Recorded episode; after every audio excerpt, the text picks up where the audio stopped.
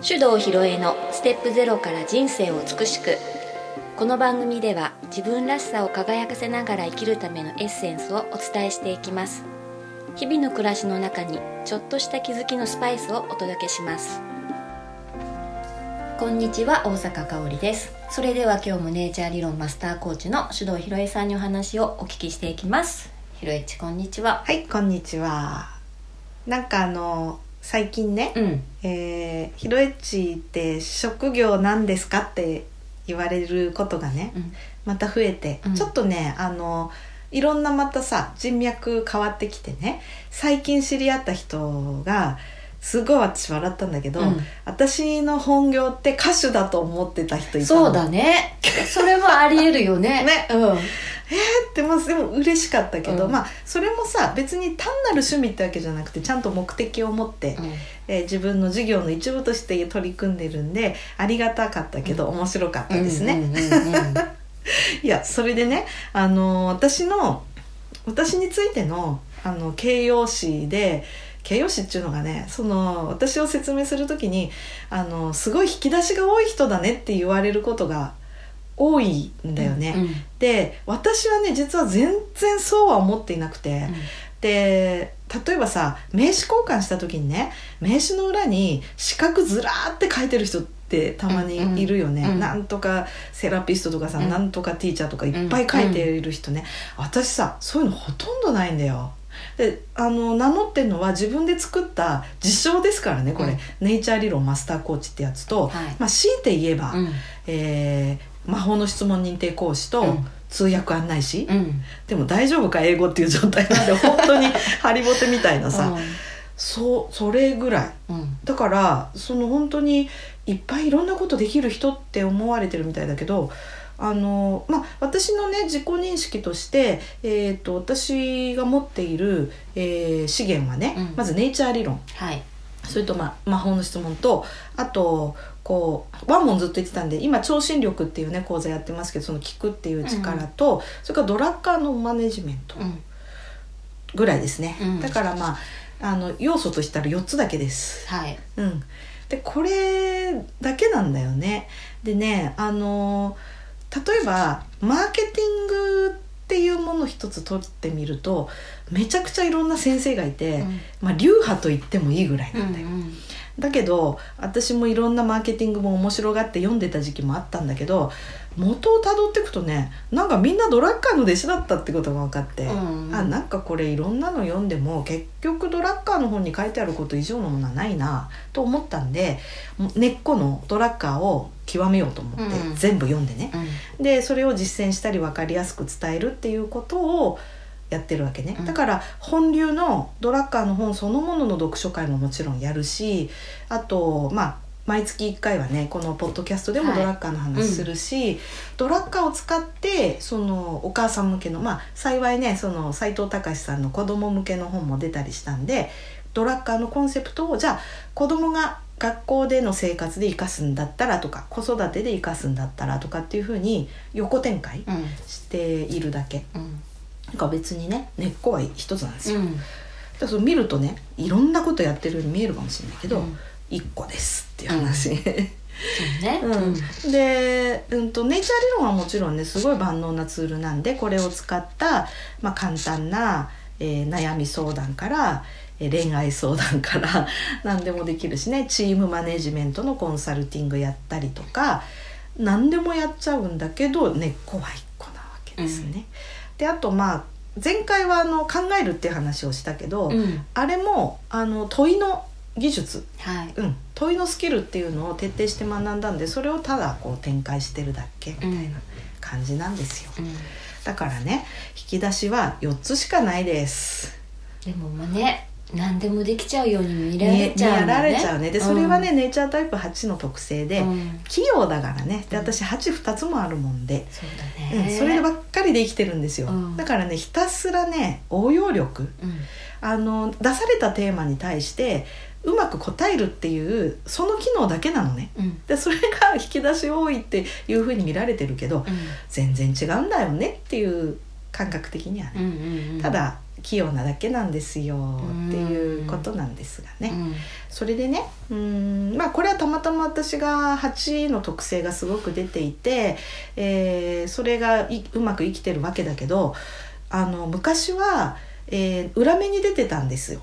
こういうふうにあのいろいろ思いついちゃうっていうのは、あの行政組織みたいな硬いところだとあの一貫性がないとか、えー持続性がないとか思いつきが過ぎるとか、えーやり方がいい加減だとか 言われてたんですよ だからね全く生きてなかった。うんうんうん、一つのことをいろいろな展開で見せるっていう今すごくプラスに働いてるものは行政組織の一職員としていた場合非常にあのネガティブに働きます。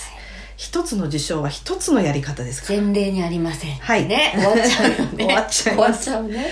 で私の発想はいかに今までと違うものを生み出すかとか、いかに他と違うやり方を考えるかっていうところに真骨頂があるわけだけどそれを行政組織の中ではちょっと生かす場所がなかったね、うん。でそれがまあうまくいかなかった原因なんだけどとはいえ比較的ねそういう能力発揮しやすい職場に置いてもらってたのは、まあ上司の見る目があったからだろうなとは思いますが、まあ今はだからあの一つのネタを10にも100にも展開するっていう、まあ、能力がうまく生きてるっていう感じかな。でね私も開業したての時はあのいろんな資格を取った方がいいんじゃないかって思いそうになった時があったんだよね。うん特にやっぱり無名でさ講師としても売れてないと仕事が来ないから企業の研修取るんだったらやっぱそれなりの資格がないといけないかなとか思って、うん例えば産業カウンセラーとか中小企業診断士とか、そういう資格取ろうかなって思ったことあったんだよね。うん。でもね本当大変だよね資格の勉強ってさ。でしかもあのなんていうのコツコツ がね本当向いてないなと思って、うんうん。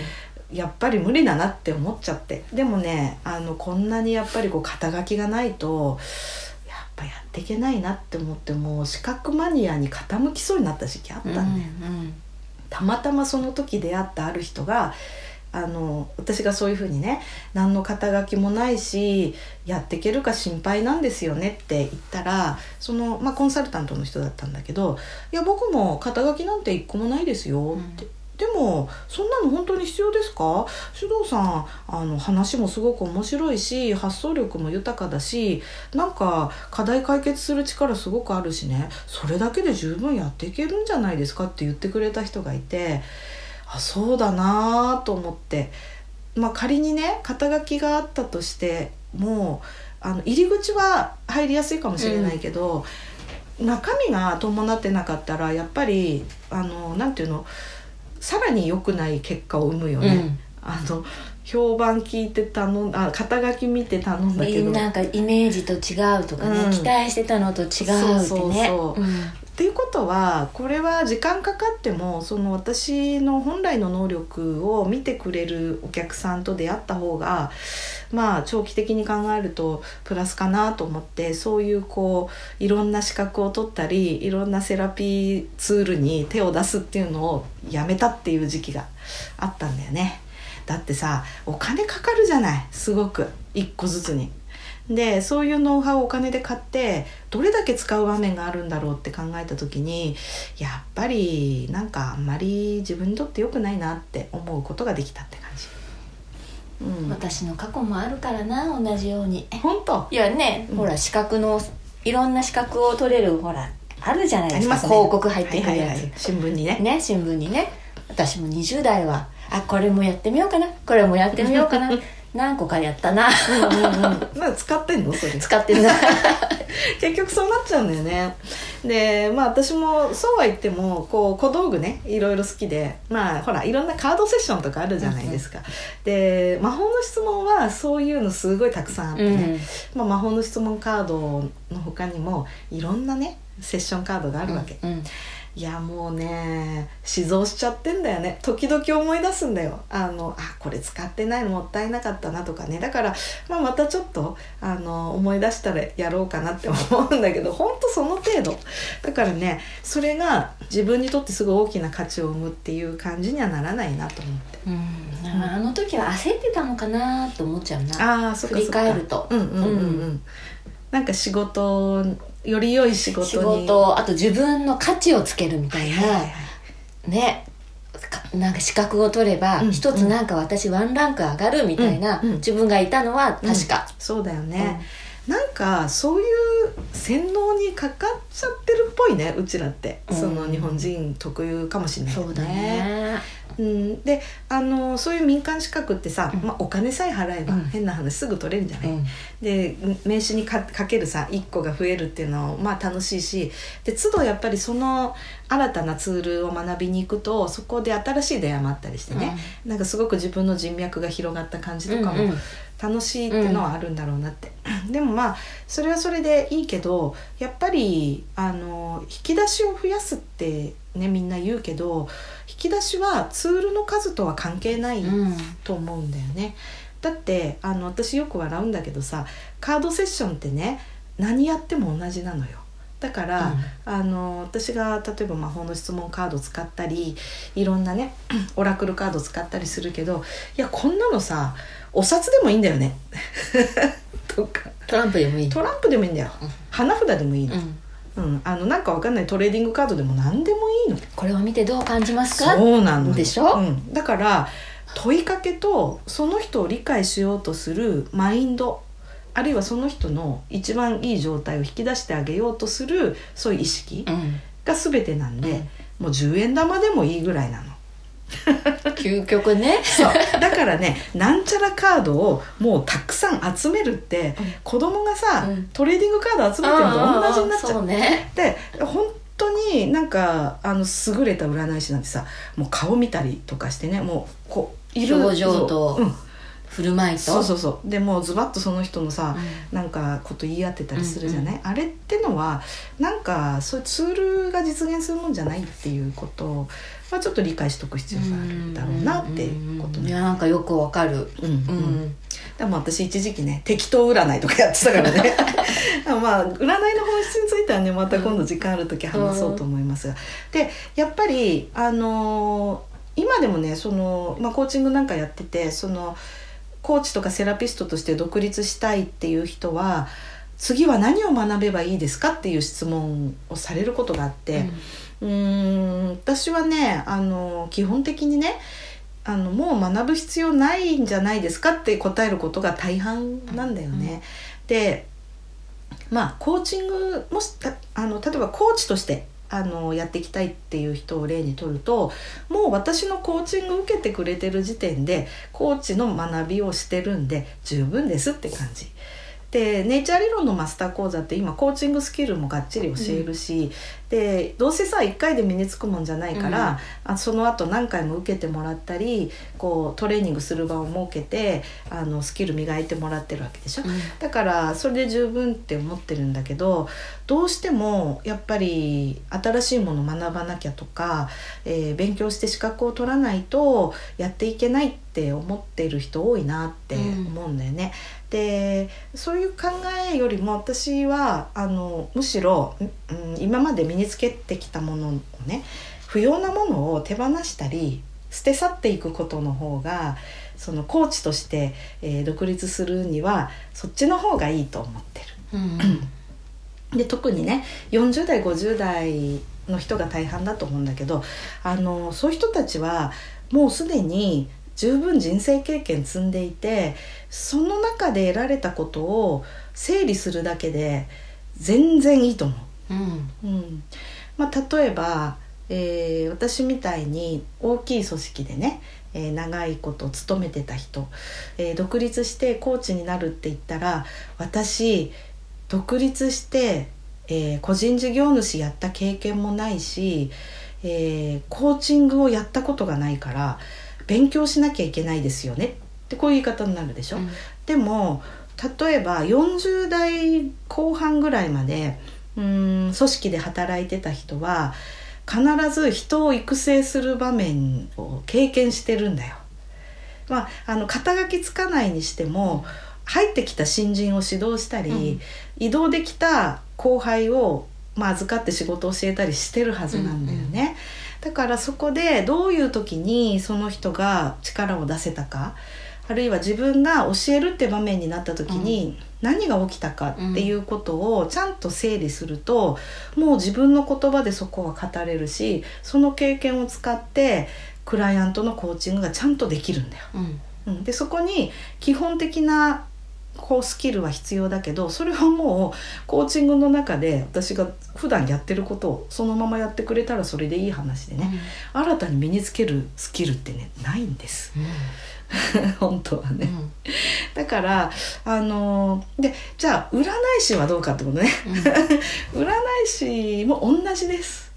まあ占い師いろんな占いあるじゃない、うん、さっき私適当占いって言ったけどさ占いの本質はこう今起きているそのその人の状況をこう把握して伝えてあげるっていうことなんだけど英語でね占いのことフォーチュンテリングっていうでしょ？あれは幸運をお知らせするっていう意味だからね、うんうん、だからあの「あなた死ぬわよ」が占いではなく、うん、で「あなたこういう未来に行くためにはこういうことをやるといいね」って結局コーチングと一緒ね。